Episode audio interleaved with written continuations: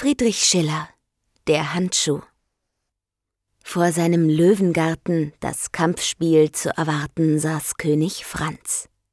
Und um ihn die Großen der Krone. Und rings auf hohem Balkone die Damen in schönem Kranz. Und wie er winkt mit dem Finger, auf tut sich der weite Zwinger, und hinein mit bedächtigem Schritt ein Löwe tritt und sieht sich stumm ringsum. Mit langem Gähnen und schüttelt die Mähnen und streckt die Glieder und legt sich nieder.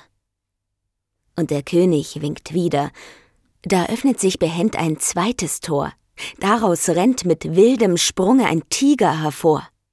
Wie der den Löwen erschaut, brüllt er laut, schlägt mit dem Schweif einen furchtbaren Reif und recket die Zunge. Und im Kreise scheu umgeht er den Leu, grimmig schnurrend. Drauf streckt er sich murrend zur Seite nieder. Und der König winkt wieder. Da speit das doppelt geöffnete Haus zwei Leoparden auf einmal aus. Die stürzen mit mutiger Kampfbegier auf das Tigertier. Das packt sie mit seinen grimmigen Tatzen und der Leu mit Gebrüll richtet sich auf. Da wird's still und herum im Kreis, von Mordsucht heiß, lagern die greulichen Katzen. Da fällt von des Altans Rand ein Handschuh von schöner Hand zwischen den Tiger und den Leuen mitten hinein. Und zu Ritter de Lorges, spottenderweis, wendet sich Fräulein Kunigund.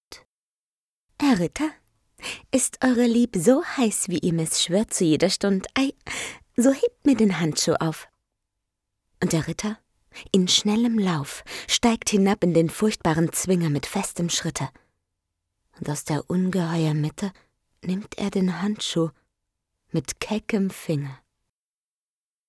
Und mit Erstaunen und mit Grauen sehen's die Ritter und Edelfrauen, und gelassen bringt er den Handschuh zurück. Da schallt ihm sein Lob aus jedem Munde, aber mit zärtlichem Liebesblick er verheißt ihm sein nahes Glück, empfängt ihn Fräulein Kunigunde.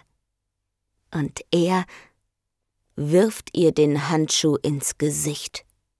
Den Dankdame begehr ich nicht und verlässt sie zur selben Stunde.